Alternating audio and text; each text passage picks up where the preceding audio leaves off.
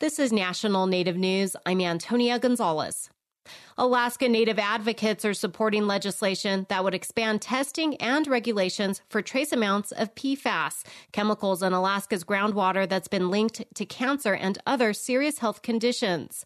Alaska State Senator Jesse Kiehl has sponsored legislation that would police seven varieties of the so-called forever chemicals that don't break down and often enter the environment from firefighting foams used at airports. These things are bad for people in extremely small amounts. We're talking about parts per trillion in your drinking water.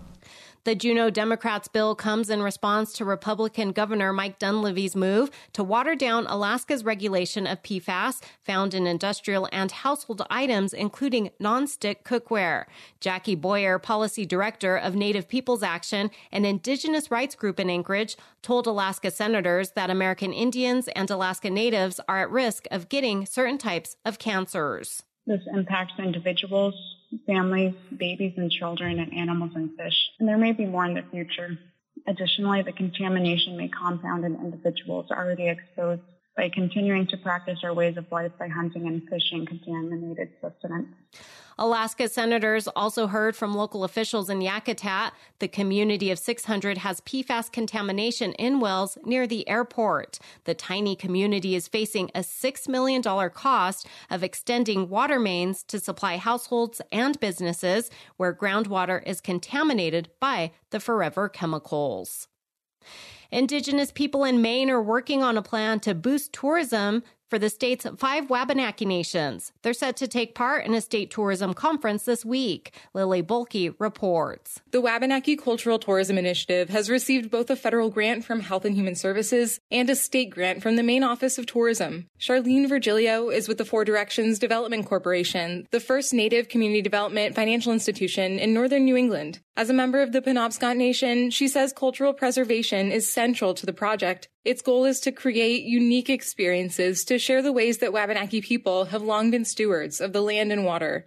Canoeing, kayaking along the ancestral rivers that we have, traditional fishing methods, whatever those kind of things that will help preserve culture, but also help tourists experience that culture. Virgilio adds authenticity is a key component for many Wabanaki communities interested in boosting tourism. Matthew Lewis, also with Four Directions and a member of the Passamaquoddy tribe, says in addition to preserving and sharing culture, this effort is a way to bring more revenue to Maine's indigenous communities and boost the local economies. He says there are so many artisans in the community to engage with, for instance. Tourism can sometimes have a negative connotation with some communities saying we don't want folks just driving through, taking pictures, doing the sort of like Disneyland package. We want meaningful engagement with the community and meaningful engagement with the culture. Lewis adds as they map out the robust four season tourism industry that they hope to achieve by 2030, they also have to consider what infrastructure is needed, from hotels and restaurants to workforce development and hospitality training. That was Lily Bohlke reporting. The Institute of American Indian Arts in Santa Fe, New Mexico announced this week a partnership with the Jane Goodall Institute. The partnership is intended to increase youth programming. It will offer a summer internship for one IAIA student and five to eight mini grants for Indigenous youth. A virtual event is planned for May 12th and will feature guest speakers, including Dr. Jane Goodall. I'm Antonia Gonzalez.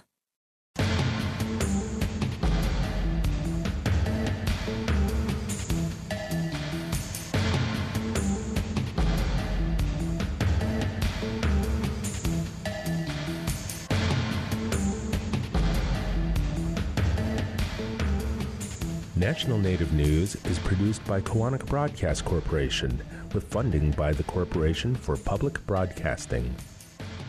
Support by the Gathering of Nations Powwow, a live event taking place April 29th and 30th on the powwow grounds of Expo, New Mexico, featuring song, dance, traders market, horse parade, and more. Tickets available at gatheringofnations.com and at the gates.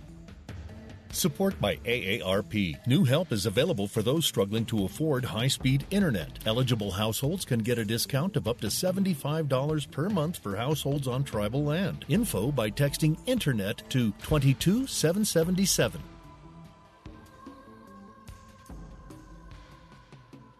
Native Voice One, the Native American Radio Network.